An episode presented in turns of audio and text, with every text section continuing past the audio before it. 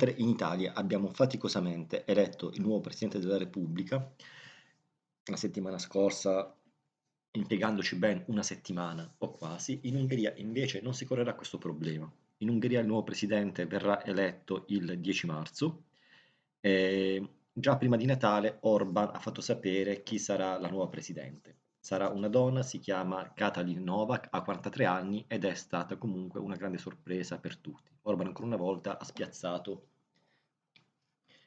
mm, tutti gli addetti ai lavori. Ádár János köztársasági elnöknek lejár a mandátuma májusban. Miniszterelnök úr meg tudja erősíteni azokat a híreket, hogy a jelölt Novák Katalin miniszterasszony? Meg tudom erősíteni. È con questa breve parola che Orban in conferenza stampa conferma che sarà Novak Katalin la candidata del suo partito per la presidenza della Repubblica ungherese. L'Ungheria è una repubblica parlamentare come l'Italia, anche se monocamerale, in cui il presidente ha gli stessi poteri all'incirca di quello italiano, quindi una figura principalmente di rappresentanza, garante dello Stato è una figura capo delle forze armate e ha potere di veto in particolare sulle leggi che il Parlamento emana, quindi può rinviare la legge alle Camere o può mm, chiamare la, la, Corte Costituzionale a vigilare sulla costituzionalità della legge. Una Costituzione nuova voluta da Orban nel 2012 però il, le regole per l'elezione del Presidente della Repubblica sono cambiate e sono molto più veloci, sbrigative. Il Presidente si elegge in soli due giorni, è in sostanza un sistema a doppio turno. Al primo turno, se nessuno ottiene i due terzi dei voti dell'Assemblea, si passa a un, secondo, a un secondo turno il giorno dopo in cui si scontrano i primi due classificati nella votazione del giorno prima, da cui l'elezione e comunque di questo non ci sarà bisogno questa volta perché Orban ha una maggioranza granitica, un salda, una salda presa sul suo partito, per cui non assisteremo a quella lotta fra i deputati che invece abbiamo visto um, la settimana scorsa. Anche in Ungheria si pensava a un politico di lungo corso, che comunque non avrebbe infastidito Orban come Presidente della Repubblica o, o magistrato di carriera, invece Orban, dicevamo, ha spezzato tutti eleggendo o, o dichiarando che verrà eletta una donna giovane eh, di nome Novak Katalin, che era, si è dimessa dall'incarico appena ricevuta questa proposta, era la ministra della famiglia senza portafoglio nel uh, governo Orban. Orban ha estratto il coniglio dal cilindro, con questa intelligentissima mossa ottiene in un colpo solo diversi risultati. Innanzitutto fa eleggere in una carica dello Stato comunque molto importante una sua fedelissima. In Ungheria si vota per le elezioni politiche il 3 aprile, quindi un mese prima entrerà in carica una persona a lui fedele, in un ruolo delicato e importante, per cui comunque vadano le elezioni di aprile che eh, per Orban vuol dire anche semplicemente vincere o perdere la maggioranza, super maggioranza dei due terzi del Parlamento, quindi comunque vadano le, le elezioni, è sicuro di avere una persona a lui assolutamente fedele, concorde con lui allo Sándor Palota, il Quirinale ungherese. Ancora è un'elezione che porta a un rinnovamento all'interno del partito, già in corso in realtà da qualche anno. Fidesz nasce nel 1988 come partito che riunisce gli studenti del collegio degli studenti di giurisprudenza, eh, il collegio Bibo István di Budapest. Quindi nasce come partito maschile, ha mantenuto sempre un suo macismo, un cameratismo al suo interno. Eh, basti pensare che nei primi tre governi Orban non c'è stato mai una ministra donna però in, nell'ultimo governo invece, quello del 2018, abbiamo avuto già una personalità di spicco, la ministra della giustizia Varga Judith, come anche per esempio la sottosegretaria alla presidenza del Consiglio Alexandra Sentkirai, anche lei comunque una persona che ha una sua rilevanza mediatica all'interno del partito. Un rinnovamento anche doveroso per venire incontro alle esigenze di un elettorato femminile e giovane, che è la fascia di votanti in cui Fides ha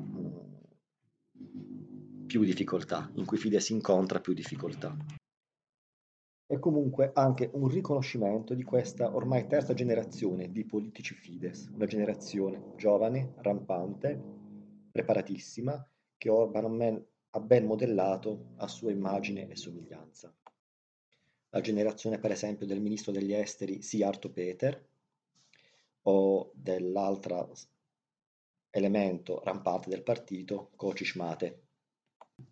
Ancora, l'elezione di Nova Katalin presidentessa della Repubblica è anche un modo per porre di nuovo in grandissimo risalto il tema della famiglia tradizionale nella politica ungherese.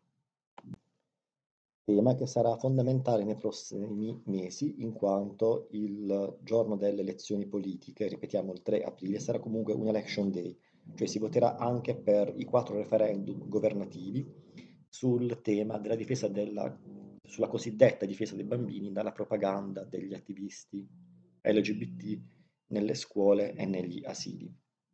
E quindi un Presidente della Repubblica che nasce con questo imprinting di Ministra della Famiglia e della Gioventù avrà il suo peso anche in questa campagna elettorale.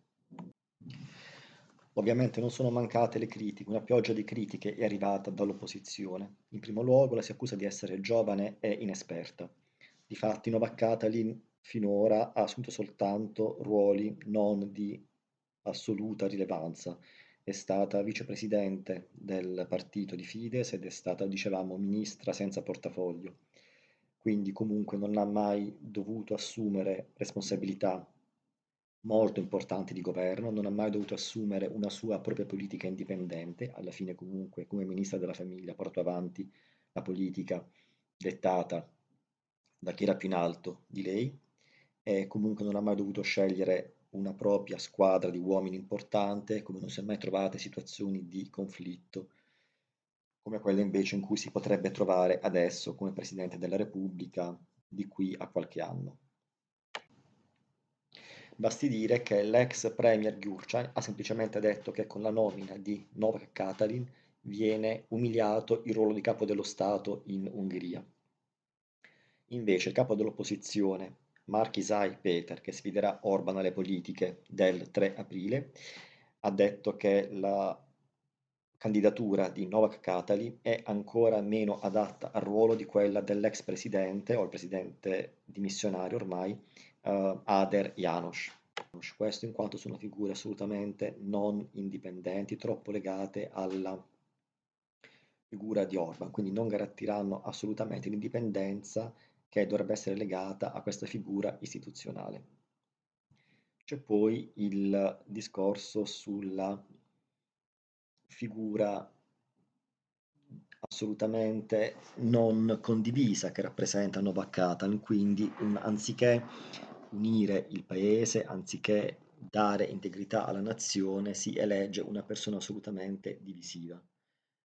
Questo in quanto è, nella sua politica che ha tenuto finora non è mai stata una figura che ha cercato una mediazione con l'opposizione. Basti pensare alle sue prese di posizione sulla famiglia tradizionale contro invece le, mh, mm, chi difendeva i diritti um, di, uh, della comunità LGBT. Cosa risponde Novak Katalin a tutto questo? Lei semplicemente risponde che uh, chi l'accusa di incapacità o non adeguatezza al ruolo lo fa in quanto non ha fiducia nelle donne, quindi la sinistra che difende il ruolo delle donne, vuole pari diritti per le donne, anche questi ruoli istituzionali, in realtà quando si parla, quando si arriva al suo nome, Novak Katalin, non um, contraddice se stessa. Chi invece vuole cercare di vedere qualcosa di diverso in questa nomina, uh, pensa che comunque um, potrebbe identificarsi nel ruolo che le è stato assegnato, questo è un classico topos della sociologia, quindi potrebbe comunque diventare una figura di forte personalità e di chiara indipendenza comunque, visto che assumerà questo ruolo. Quindi abbiamo una donna Presidente della Repubblica in Ungheria, del resto come anche c'è una donna Presidente della Repubblica in Slovacchia, anche lei giovane e carina, la Ciaputova, anche se due donne molto diverse. um, mentre Novak Katalin difende, uh, propugna il regime, lo Stato illiberale teorizzato da Orban Viktor, la Ceputova invece è una avvocatessa liberale e uh, ambientalista. Ma chi è Novak Katalin? Novak Katalin ha due lauree, eh, parla quattro lingue, molto bene, um, inglese, francese, tedesco e spagnolo. Ha fatto anche molte esperienze all'estero, quindi questo è anche un, un buono per la sua nuova figura in quanto uh, non si esimerà ad avere un ruolo importante in politica estera che per l'Ungheria vuol dire mantenere la politica che anche nell'incontro del 1 febbraio del 2022 tra Orban e Putin Orban ha ribadito, dicendo appunto di che l'esempio dell'Ungheria è quello che bisogna seguire adesso in Europa, in quanto l'Ungheria è un membro ma- NATO, ma comunque ottimi rapporti con la Russia, quindi la politica estera ungherese mira a mantenere buoni rapporti con uh, tutte le uh, medie e grandi potenze, che sia Unione Europea, Stati Uniti, Russia, Cina, paesi arabi, Israele. E comunque spingerà anche verso questo allargamento dell'Ungheria verso i Balcani occidentali, che ha visto Orban negli ultimi mesi, anni, espandere la sua influenza nella regione con grandi rapporti eh, politici e finanziari con la Slovenia, con la Serbia di Vucic, con Grusevski, l'ex leader macedone ospitato in Ungheria quando ha avuto uh, problemi giudiziari nel, nel, suo paese, ma anche il recentissimo appoggio di Orban agli, ai separatisti serbo-bosniaci. E inoltre Novak Katlin la perfetta figura di giovane donna del sistema Orban, una donna assolutamente in carriera, di successo, fino ad arrivare alla carica più alta dello Stato, ma anche una madre modello. Lei ha un marito importante, Veres Istvan, che è un alto dirigente della Banca Centrale ungherese, è capo del, del Dipartimento Valute Straniere, ma ha anche tre figli. Quindi è l'esempio di come si possono conciliare sia le ambizioni di tante generazioni di donne dell'Est Europa che sono state praticamente emancipate già dagli anni 50, che quindi compa far uh, convivere questo con la necessità di uh, portare avanti famiglie numerose, dato che l'Ungheria sta vivendo da anni, un, uh, anni vuol dire da 40 anni, dall'81, un evidente calo demografico. E per combattere questo calo demografico lei è stata la paladina del, delle misure statali, degli incentivi statali per le famiglie che Orban ha portato avanti in questi anni.